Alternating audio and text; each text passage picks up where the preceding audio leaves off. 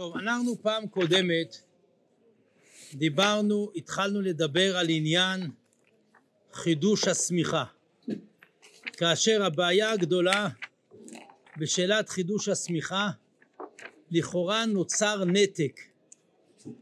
נוצר נתק בין משה רבינו שממנו ואילך סמכו והשאלה איך כאשר נוצר נתק מהשמיכה של משה רבינו ניתן לחדש את השמיכה שהיא שאלת יסוד מאוד מאוד גדולה. והבאנו את דברי הרמב"ם ולא דנו בה שהרמב"ם כותב גם בפירוש המשניות וגם ביד החזקה נראים לי הדברים שאם הסכימו כל החכמים שבארץ ישראל למנות דיינים ולסמוך אותם הרי אלו סומכים ויש להם לדון דיני קנסות וכולי. והשאלה מה עניין הסכמת החכמים של, שבארץ ישראל איך מועיל הדין הזה של, אה, של החכמים שנמצאים בארץ ישראל איך הדבר הזה מועיל בכלל הזה לצורך העניין אני אגיד עכשיו תיאוריה ואני אנסה להוכיח אותה מאוד מאוד קשה לא מאוד קשה בלתי אפשרי ליצור קשר כאשר הוא נותק. אם שמיכה היא ממשה רבינו והדבר נותק, לכאורה אי אפשר לחדש. שאלה מה יוצרים החכמים, מה יוצרים כל החכמים שמאפשרים את חידוש הקשר. לעניות דעתי אין שום אפשרות לחדש את הקשר, גם כל החכמים לא יכולים ליצור חידוש קשר. מה יכולים כל החכמים לעשות, תחשבו? ליצור קשר חדש, בדיוק, זאת ההגדרה. ליצור קשר חדש. ואם הם יוצרים קשר חדש, זה סוד השראת השכינה, ואני אנסה להוכיח את הדבר הזה מסוגיה אחרת. והיא אחת הסוגיות החשובות ביותר שיש, וזה תוקף של פסקי בית דין הגדול, תוקף תקנות, גזרות ומנהגי עם ישראל, מנהגים של בית דין הגדול. מה באמת מאפשר את התוקף שלהם?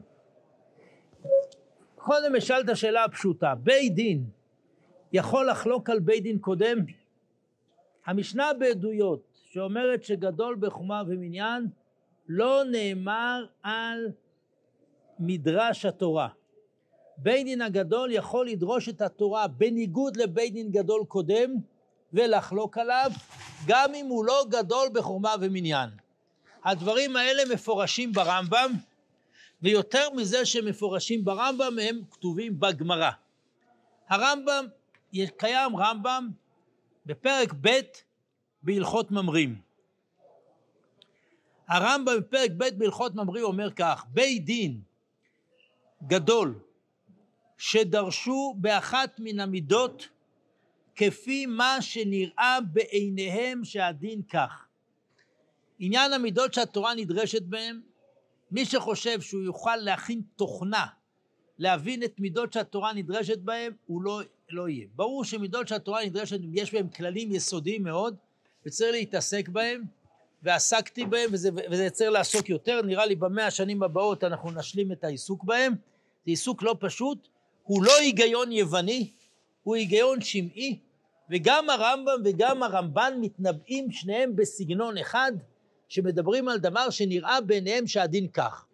ברור שיש גם כן סברות, ברור שזה דבר מסוכן, זה דבר מסוכן מכיוון שדעותיהם של בני אדם שונות, זה עצמו מחייב נקיות שלא תתואר מתלמידי חכמים בכלל, זה אחד הדברים שצריך ממש ממש נקיות שלא מעל מעדן. כלל ופרט זה תבניות, למה אי אפשר לעשות את זה? כלל ופרט זה תבניות, נכון, ובתבניות האלה של כלל ופרט וכלל, גם בהם צריך היגיון עברי שמי. לא רוצה להיכנס לגזירה שווה, שזה נושא בפני עצמו, והאמירה הכי פשוטה שגזירה שווה אין אדם דן בעצמו, כמה פעמים זה כתוב בש"ס האמירה הזאת? פעם אחת. כמה פעמים בש"ס יש דיון על גזירה שווה? לא יודע כמה מאות פעמים. כבר הרמב"ן שם לב לזה. זה אחד הנושאים הכי מסובכים ואני מוכן לעסוק בהם, ואני לא בורח מהם, ואינני חושב שזה משהו לא הגיוני, אלא זה משהו שתובע ענווה גדולה, כי הגזרה השווה היא גילוי רובד פנימי על ידי סימנים חיצוניים, וזה תובע באמת עומק מאוד מאוד גדול. וזה לא בנוי על עולם מתמטי הכרחי מצד עולם הפשט בלבד. כי... בעצם בית דין יוצר דין? יוצר או מגלה דין לפי זה? הרב בעצם יוצר. מי? הרב בעצם טוען שבית דין יוצר. לגבי אותה שאלה ששואלים, האם מדרש הוא יוצר או שמדרש הוא סומך, זה, זה מה שאתה שואל, אני משתעשע מהשאלות המאוד מאוד לא רציניות האלה, ברור שיש מדרשים יוצרים. לא אמרתי שאין שום מדרש סומך. יש להעריך בזה כרגע, אני לא אעריך בזה כרגע כי זה לא משנה. יש מדרשים יוצרים, אין ספק, ומי שלומד ש"ס מגיע למסקנה הזאת אם הוא אדם ישר. קורבן אה, לם דבר. זה דווקא על, כאילו באיזה מצב הזה ניתן. אתה שואל שאלה טובה מאוד, רק שנייה, אתה שואל שאלה טובה מאוד. אם כך, אז מה זה טעות בינים? ופה אני אומר בצורה הכי חריפה, האם בגלל שבית, שבית דין יוצר, הוא יכול ליצור כל העולה על רוחו? חס וחלילה. והוא צריך לכוון לאמיתתה של תורה. ואמרתי לכם אלף פעמים, כשנכנס לבית מדרש אני מתפלל שלא אומר על טהור טמא ולא על טמא טהור, ולא על מותר אסור ולא על אסור מותר. והאמירה האווילית של האנשים שמתנגדים לסמכות הרבנית שאומרים אתם הרבנים יכולים לעשות מה שאתם רוצים רק אתם לא רוצים זה רפורמים שאין להם הבנה בתורה רב לא יכול לעשות מה שהוא רוצה יש לו כוח להיות צינור לגילוי דבר השם וזה תובע טהרה שלא מעל מעדן כל מסכת הוראות מלאה בבית דין א' אמר שזה מותר, בית דין ב' בא ואמר שזה אסור מביאים קורבן. אז הרב אומר שכל המקרים האלה זה דווקא שהם אמרו שזה אסור, והם אמרו גם שבאמת זה גם היה לא נכון לתקופתם להגיד שזה אסור. כאילו, יש, אני אענה לך, יש כל מיני מושגים של לא נכון. יש כל מיני מקרים שלא נכון. ואתה שואל שאלה טובה, אם יש פה גם עניין, אז, אז על מה הם מביאים פרלם דבר של ציבור? צריך לדעת שיש גם דברים מוחלטים בתורה. הם לא, אי אפשר לעשות מה שרוצים מכל דבר. אני... דווקא דברים מוחלטים, אבל לא מביאים פרל לדבר של ציבור, כי זה בית דין שתיה. נכון. בסדר, אבל גם בדברים האחרים, לא כל מה שכל אחד אומר זה נכון. ופה צריך לדעת דבר חריף. אני מסוגל לבסס את זה, אבל אמרתי לך, זה תובע באמת טהרה מאוד גדולה בלימוד התורה. רב צודק הקוד מלובלין אומר יפה, שבתורה שבעל פה קל מאוד להטות על פי נגיעה לפה לשם או לשם ולכן צריך זהירות יתרה בהוראה זהירות יתרה בהוראה אני מכיר את הביקורות האלה ואני לא מקבל שרב יכול לעשות מה שהוא רוצה.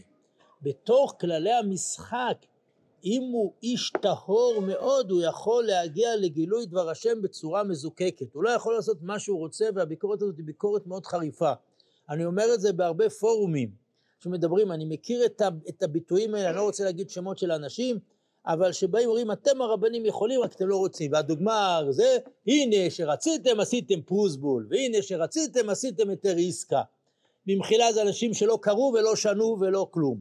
פרוסבול לפי הגמרא בגיטין זה רק כאשר שמיטה דה רבנן אני אוסיף ואני אגיד יותר מזה אם היה בית דין הגדול לא היינו צריכים לעשות פרוסבול, כי בית דין הגדול היה דורש את התורה והיה מבדיל בין הלוואות עסקיות, גם היום בלי בית דין הגדול, לעניות דעתי מעיקר הדין, בנקים לא צריכים פרוסבול, והמשנה בשביעית מדברת שהקפת החנות, החנות אין, ובאמת, אתם יודעים שאני כתבתי פרוסבול, אז יש לי שם שורה, חוץ מי, כי אינני חושב שאדם צריך לכתוב על כל ההלוואה פרוסבול.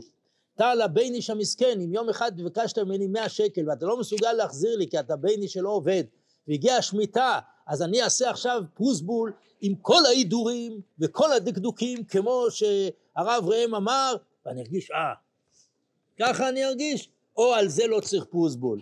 אז אה, לבוא ולומר שרבים עושים גם היתר עסקה, צריך להבין מה זה היתר עסקה. ברור שהעולם שלנו היום זה לא העולם של פעם.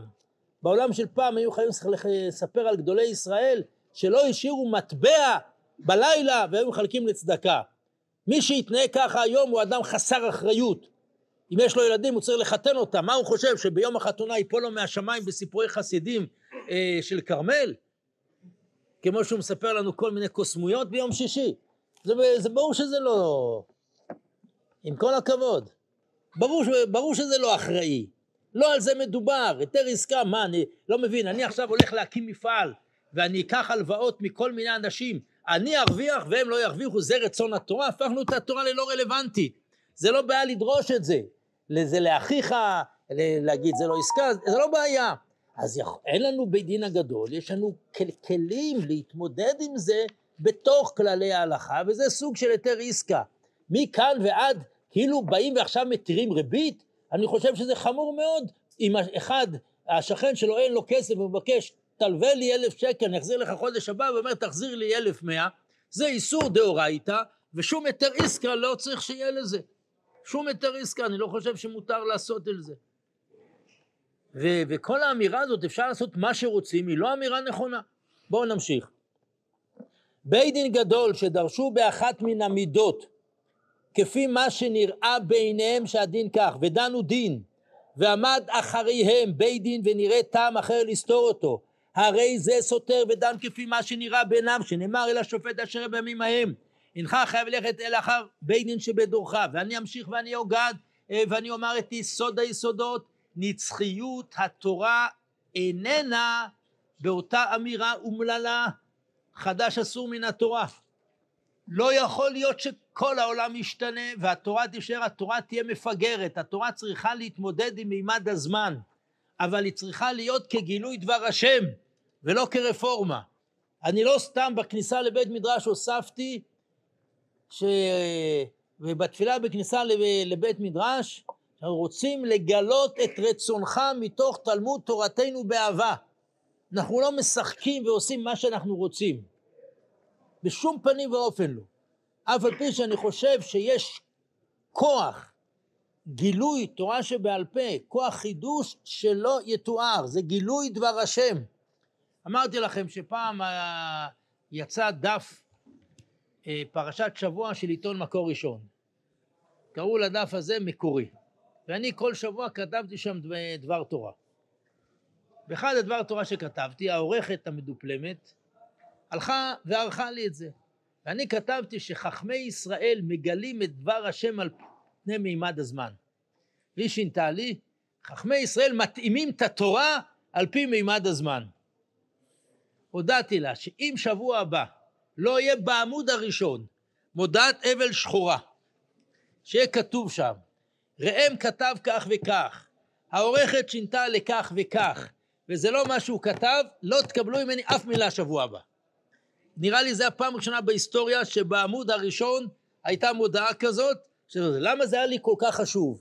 כי עולם החידוש הוא נשמת תורה שבעל פה, נשמת החידוש של גילוי דבר השם. אין תורה שבכתב בלי תורה שבעל פה. תורה שבכתב בלי תורה שבעל פה היא לא אור לגויים. ותורה שבעל פה לא נגמרת בש"ס. תורה שבעל פה שייכת גם לחכמי תורה שבעל פה שחיים היום. ותורה שבעל פה זה כולל את הרב קוק, את הרב הרצוג, את הרב ישראלי, את גדולי ישראל שיש היום. וברור, כפי שהנציב כתב, כפי שגדולי ישראל כתבו. ומי שחושב שאפשר בתורה רק עולם ספרותי, בלי חכמי תורה שבעל פה, שקמה הישיבה ביקשתי שבארון הספרים ישימו עמודה אחת לבני אדם. המהרש"ל שהבאתי אותו היום בשיעור כללי, הים של שלמה, שאלו אותו פעם איפה זה כתוב, אז הוא אמר קחו אותי שימו אותי בארון. אבל בישיבה יש כזה סייעתא דשמיא שזה יתקיים בלי שרציתי. תראו יש פה ארון ספרים ובתוך ארון הספרים יש שתי דלתות של בני אדם. הבנתם? אה, אז זה יסוד נצחיות התורה, מי שעומד על זה בצורה מאוד רחבה זה רב שמואל גלזנר, נינו של החתם סופר, שכתב את אחד הספרים המדהימים על מסכת חולין דור רביעי, הוא קורא לעצמו דור רביעי כי הוא נין של החתם סופר, וזה חשוב מאוד כי הוא רואה את כל תורתו כיונקת מהחתם סופר, ובהקדמה לאותו ספר דור רביעי, הקדמה מדהימה מאוד, הוא בא וכותב שם בצורה הכי ברורה אה, באותה הקדמה של דור רביעי על עניין תורה שבעל פה שלא יכול להיות שכל העולם משתנה ותורה לא תגיב. וברור שכאשר אין לנו סנהדרין זאת אחת הבעיות הגדולות של התורה, ועכשיו אני רוצה שתקשיבו לדברים מאוד חריפים שאני אומר, והרב קוק כותב את זה בהרבה מקומות, גלתה יהודה אומרת הגמרא בחגיגה, כיוון שגלו ישראל אין לך ביטול תורה גדול מזה, אין הכוונה שיש פחות לומדי תורה. מאז חורבן הבית כמות לומדי התורה גדלה בטור הנדסי, כולל בדורנו שלא היה מציאות בהיסטוריה האנושית שהיו כל כך הרבה לומדי תורה, יותר מאשר בזמן חזקיהו המלך. עם כל הכבוד למדרש שאומר שכל תינוק ותינוקת ירדו טומאה וטהרה, לא היה מציאות של כל כך הרבה לימוד תורה כמו שיש היום, לא היה דבר כזה בהיסטוריה האנושית. אז, אז מה אומרת הגמרא? כיוון שגלו ישראל לך ביטול תורה גדול מזה, התורה בטלה. כי אם אין גוף שדורש את התורה, התורה בטלה. מה שאני אומר זה אחד הדברים הכי מסוכנים. מדוע זה אחד הדברים הכי מסוכנים? יבוא כל יבחוש בן שלולית בישיבת עתניאל או בישיבה אחרת, ויאמר ההלכה הזאת היא לא בשבילי, יקום בית דין הגדול ויבטל אותה. והוא פורץ גדר ישכנו נחש. אין לנו זכות לבטל סעיף קטן אחד מהמשנה ברורה, אני, אני, אני, אני לא מתבייש להגיד. אבל ברור שאנחנו צריכים להכין את תורתו של משיח. מי שחושב שתהיה מגמה לגנוז את השולחן ערוך, אז הוא לא מבין על מה הוא מדבר. אבל ברור שיש הרבה דברים שצריך להחיות אותם, להעצים אותם, להפרות אותם. יש הרבה מאוד דברים. וכל זמן שזה לא יהיה, אין לנו יכולת. התורה כרגע היא לא חיה במלוא יפתה. חלק מהקשיים שיש לנו, שזה, שהתורה לא חיה במלוא יפתה. אבל הם כן יקחו פרשייה שאומרת שמשהו מותר ויאסרו אותה? מה? הם כן יאסרו דברים אבל? אשת יפת תואר, יתירו אותה? אני יודע, אני ידעתי. ודאי שיאסרו את זה. מה זה נראה לך, שאשת יפת תואר עוברת מסך היום? ברור שלא. לא מסך בזה, מוריי ורבותיי. העולם מתפתח למדרגה מוסרית גבוהה יותר. ישנה איגרת של הרב קוק. אנחנו יודעים, וזה צריך להבין, דבר מאוד יסודי. התורה לא כל דבר היא שמה באידאה הטוטלית כי יש לנו תהליך. הדוגמה הכי ברורה לזה זה אכילת בשר. שעל זה כתב הרב קוק את המסה המדהימה שלו בחזון הצמחונות שזה מסה יותר גדולה שנמצאת בתוך לנבוכי הדור. שהוא חתך משם חלק ושם את זה בעיתון ומזה יצאה החוברת אה, לנבוכות. מה, מה, מה התזה של הרב קוק שם? אם היה דבר שהיה אסור ובגלל ירידת העולם הוא הותר לא יכול להיות שהוא לא יחזור לאיסורו. מה זה אומר? שאף על פי שהתורה התירה, באופק מה יהיה? זה מותר. אני רואה את התפתחות הטכנולוגית של מה שיש היום ב- בייצור תאי בשר שהם לא בשר, זה יוביל אותנו להתקדמות העולם בצורה מאוד גדולה. ואנחנו צריכים להתייחס לתורה מצד ההתפתחות. עבדים, ברור שיסוד התורה אי אפשר לקבל תורה, עבד לא יכול לקבל תורה, לכן יצאנו ממצרים. והתורה התמודדה עם העבדות חלקית. בישראל היא השאירה עבד עברי, אמנם מי שקנה עבד קנה אדון לעצמו, זה עדיין חלקי, כי האם אנחנו היינו רוצים שעבד עברי יהיה מותר בשפחה כנענית בשביל לייצר עבדים? עד לפני אני, כמאה שנה בארצות הברית היו עבדים. האם עבדים זה דבר שאנחנו רוצים אותו? בשום פנים ואופן לא. העולם מתקדם, וברור שתכלית התקדמות העולם שלא יהיה עבדות. לפעמים יש תחליף לעבדים. האם כל עובדי הקבלן זה לא עבדים? זה עבדים מסוג אחר. האם לא תפקיד בית דין הגדול להתמודד עם השאלה הזאת? האם המציאות שבכל הישיבות תלכו וידאגו, אמרתי לכם, לפי כל כללי הניהול, לא כדאי להחזיק מטבח היום, כמו שהישיבה מחזיקה. עדיף לקחת קטרינג. למה? כי אם יש לי מטבח, יש לי עובדים, אני צריך לדאוג לזכויות סוציאליות, כל איש ניהול יגיד מה אתם מחזיקים מטבח. ישיבות שמחזיקות מטבח, הן גם לא מחזיקות מטבח היום. הן לוקחות קבלן קטרינג שעובד במטבח שלך ומוכר לך ומשלם השכרה על, על זה שהוא השכיר את המטבח שלך, ככה עובדים. עכשיו, מה עושה מנהל טוב? רוצה לחסוך. אז מאיזה קטרינג הוא לוקח? הוא עושה מכרז. את מי הוא לוקח? את מי שהכי זול. למה הרבה פעמים הוא הכי זול? כי הוא לא דואג לזכויות לעובדים. אתם יודעים, אתם עובדים בתור מלצרים, אתם יודעים לפעמים איזה, איזה חוסר הגינות יש כלפי עובדים. אז מה, אתה דואג לגלת כושר, לבשר חלק? על זה אמר הבעל שם טוב, ואנוכי תולעת ולא איש. יש אנשים שאכפת להם על תולעת והם לא אנשים.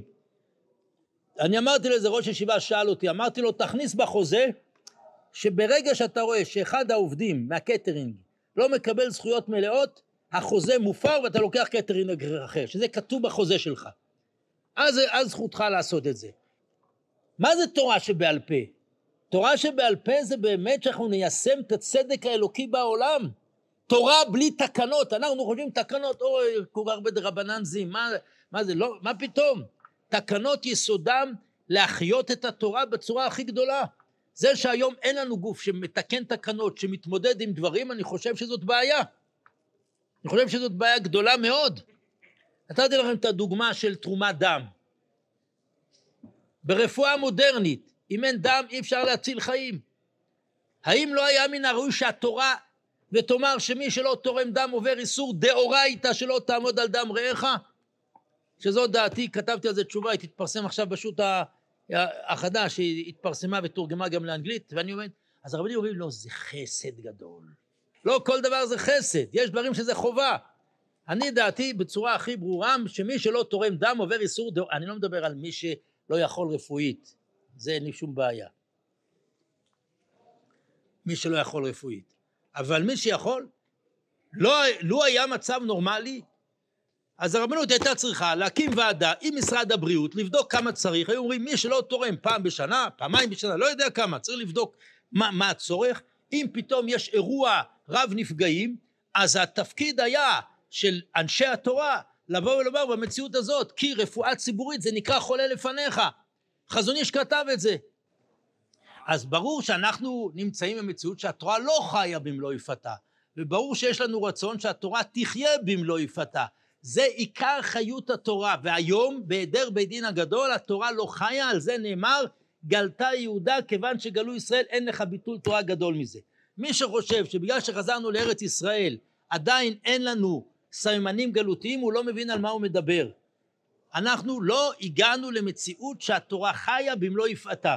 את זה כותב מרן הרב קוק באורות התורה, יניקה תורה שבעל פה, היא בגניזו מן השמיים ובגילוי מן הארץ, וצריכה ארץ ישראל להיות בנויה, וכל ישראל יושבים עליה מסודרים בכל סדריהם, מקדש, מלכות, כהונה, נבואה, שופטים ושוטרים וכל תכסיסיהם.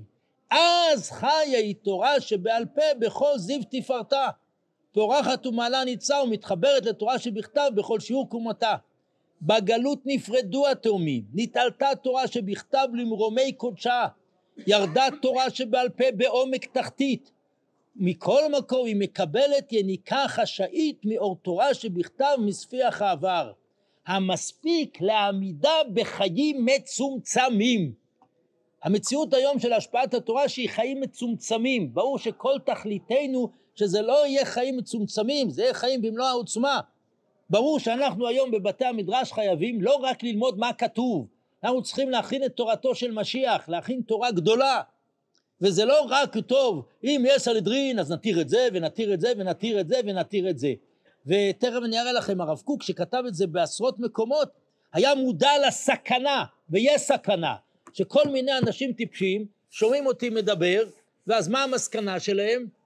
שכן, התורה לא רלוונטית. לא היה ולא נברא. אבל האם התורה חיה במלוא יפתה? זה נקודה שצריך לדעת. שבן אדם חולה והוא הולך לרופא ועושים לו בדיקות והוא מוצא מה המחלה, יש לזה צד פיוס מסוים. למה יש לזה צד פיוס מסוים? כי מה הוא אומר לעצמו? טוב, לפחות אני לא משוגע, אני יודע מה הבעיה. אכן, תורה שבעל פה שלנו היא לא חיה אלא בחיים מצומצמים היום. ותפקידנו, ולכן צריך לחדש את הסנהדרין וכולי. הלכה ב' בית דין שגזרו גזירה או תקנו תקנה והנהיגו מנהג ופשט הדבר בכל ישראל ועמד אחריהם בית דין אחר וביקש לבטל דברי הראשונים ולעקור אותה תקנה, אותה גזירה, אותו המנהג, אינו יכול עד שגדול מן הראשונים בחוכמה ובמניין. כלומר הרמב"ם הזה שחור על גבי לבן אומר שהדין הזה נאמר אך ורק בתקנות ולא בדבר אחר. שואל מרן הכסף משנה, רק אולי נגמור את הלכה ג' במה דברים אמורים שכלא אסרו אותם כדי לעשות סייג לתורה אלא כשאר דיני תורה דברים שאמרו בית דין לגזור ולאסרן לעשות סייג אם פשט איסורן בכל ישראל אין בית דין גדול אחר יכול לעוקרן ולהתירן אפילו היה גדול מן הראשונים. כלומר מה שאפשר לבטל בגדול מן הראשונים וזה בתקנה אבל לא בסייג. סייג לתורה אי אפשר לבטל אותו. הוא נהפך להיות חלק אינטגרלי מן התורה. שואל הכסף משנה מאיפה הרמב"ם יודע שבית דין גדול יכול לחלוק? עונה מרן רבי יוסף קארו מזה שאמוראי בתראי חלקו על קמאי, מזה שתנאי בתראי חלקו על קמאי. שואל אם ככה למה המוראים לא חולקים על תנאים? אז הוא אומר בגלל שהייתה קבלה שלא לחלוק, שאני אעסוק בשאלה הזאת מה המשמעות של אותה קבלה שלא לחלוק. אבל במחילה מרבי יוסף קארו, פלא גדול עליו איך נעלמה ממנו סוגיה מפורשת בעבודה זרה. וזו סוגיה מפורשת בעבודה זרה בדף ל"ו עמוד א', אני באמת לא מבין איך נעלמה ממנו הסוגיה. הסוגיה אומרת ככה, המשנה בדף ל"ה עמוד ב' בעבודה זרה, שהמשניות בעבודה זרה עוסקות בהרבה דברים שאסור לנו עם הגויים. ואומרת אילו דברים של עבדי כוכבים אסורים ואין איסורם איסור הנאה, שמן שלהם. ואז אומרת המשנה רבי ובית דינו התירו את השמן.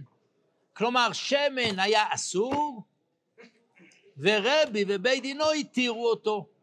שואלת הגמרא למה שמן היה אסור? מה האיסור של שמן, של גויים? אצל הערבים הם מוכרים בקבוקי שמן, מותר לי לקנות, אסור לי לקנות? מה האיסור של שמן? רבי התיר, אז היום זה מותר. מה האיסור של שמן? אז אומרת, נחלקו האמוראים. רב אמר, דניאל גזר עליו. כלומר, זוהי גזירה. מסכת עבודה זרה מלאה מהרבה גזרות ליצור הבדלה בין ישראל לגויים. אחת מן הגזרות של ההבדלה בין ישראל לגויים לא להשתמש בשמן. מי גזר את זה? דניאל. זאת שיטת רב. שמואל אמר זליפתם של כלים אסורים או סרטן. כלומר, מה עומד מאחורי שיטת שמואל? מה שעומד מאחורי שיטת שמואל זה בעיה הלכתית של מאכלות אסורות. בכלים שלהם יש מאכלות אסורות, זליפתם של כלים אסורים או סרטן. לפי רב זוהי גזרה, לפי שמואל זהו דין.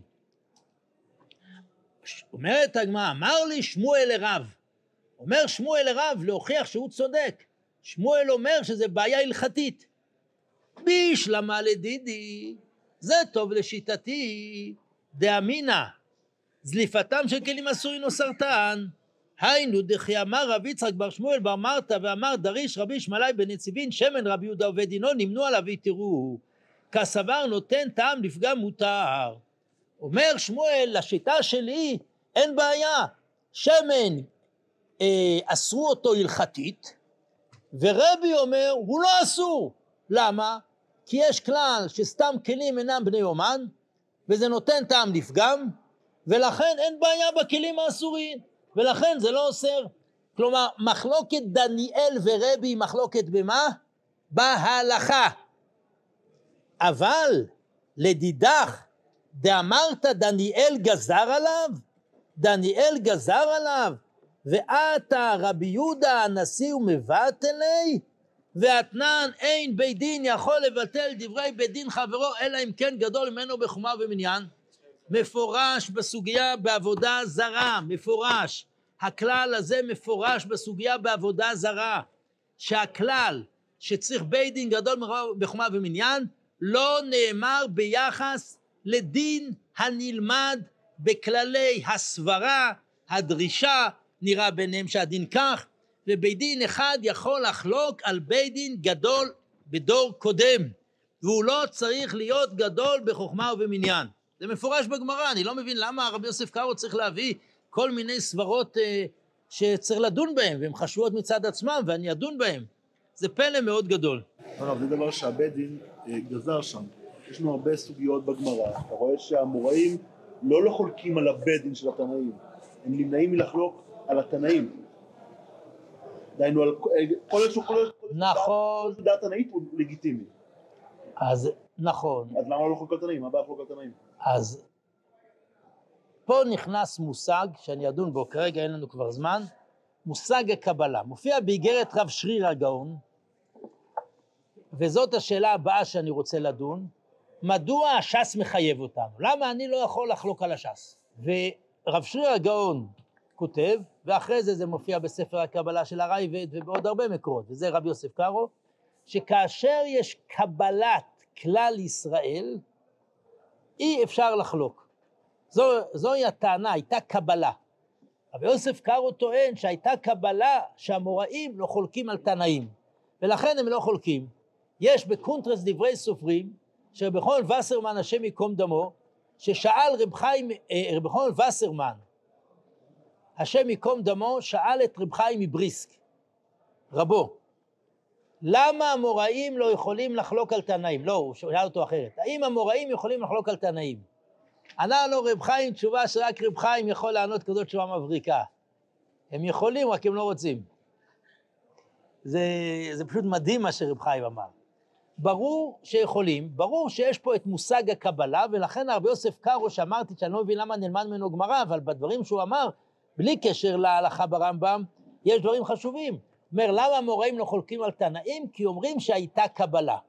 הקבלה הזאת צריך להבין שלא היה קונגרס שהצביעו והחליטו. זה בפרספקטיבה היסטורית, הש"ס, ואני חושב שזה נכון, בסופו של דבר הש"ס התקבל על כלל ישראל. אין ש"ס אשכנזי וש"ס ספרדי וש"ס אה, תימני, יש ש"ס אחד שהתקבל על ידי עם ישראל כולו, וזה אחד הניסים הגדולים ביותר שקראו לתורה וקראו לעם ישראל, וזה עניין הש"ס שהש"ס. עוד נקודה אחת לפני שאני ממשיך, אה, אה, לפני שאני ממשיך, הרמב"ם סובר, וזו מחלוקת ראשונים, שכאשר גוזרים גזרה והיא לא פושטת בעם ישראל, אין צורך לבטל את הגזרה. היא בטלה מאליה. ופה נכנס יסוד גדול, כי הכוח של בית דין זה מכוח עם ישראל. אם עם ישראל לא מקבל, ממילא מה? אין לזה תוקף. ולפי הרמב"ם, ואני אדון בזה בהמשך, תקנה שלא פשטה אין צורך לבטל, בניגוד לדעת הר"ן, שצריך לבטל תקנה שלא פשטה, לפי הרמב"ם בכלל לא צריך לבטל. טוב, שבוע הבא נמשיך, בסדר?